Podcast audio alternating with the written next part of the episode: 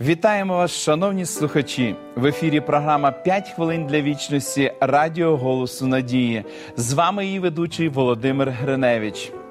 Один солдат, повертаючись з війни, подзвонив своїм батькам, щоб попередити про свій приїзд. Він сказав їм: Я повертаюся додому, але у мене є одне прохання.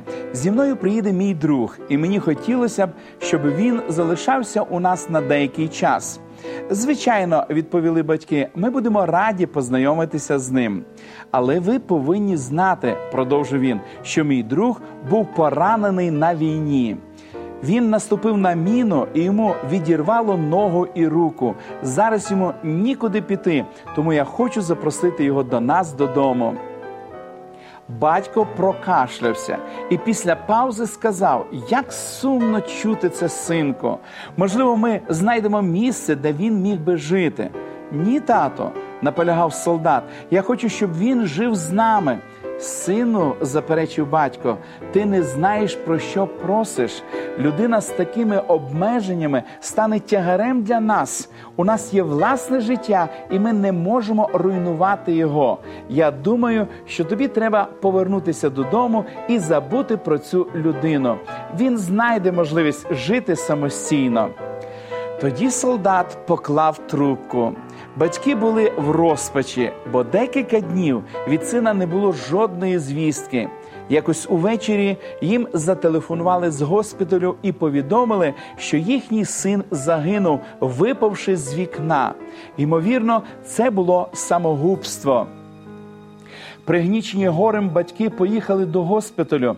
Коли в морзі їм показали тіло, вони з жахом побачили, що у їхнього сина не було руки і ноги.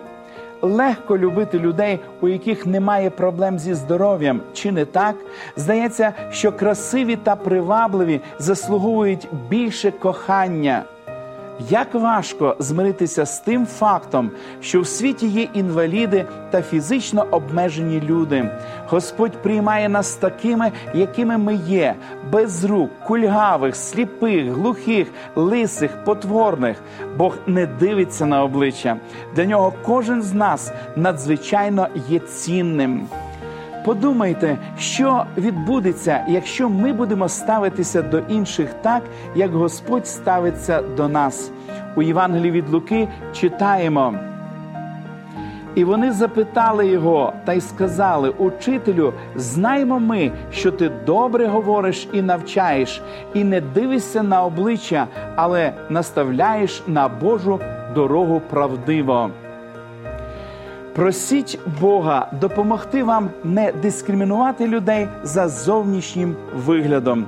Помолимось, дорогий Господь. Ми вдячні тобі за те, що ти любиш нас такими, як ми є, і приймаєш нас.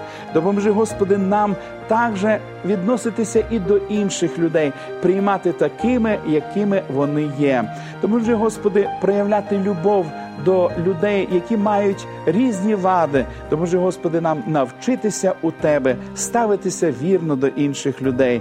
Молимось в ім'я Ісуса Христа. Амінь.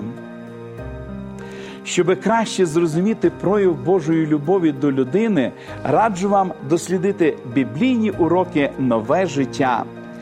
Ви можете отримати їх, зателефонувавши нам за номером телефону 0800 30 20 20 або написавши на електронну адресу biblesobachka.hope.ua. Нехай благословить вас Бог. До побачення!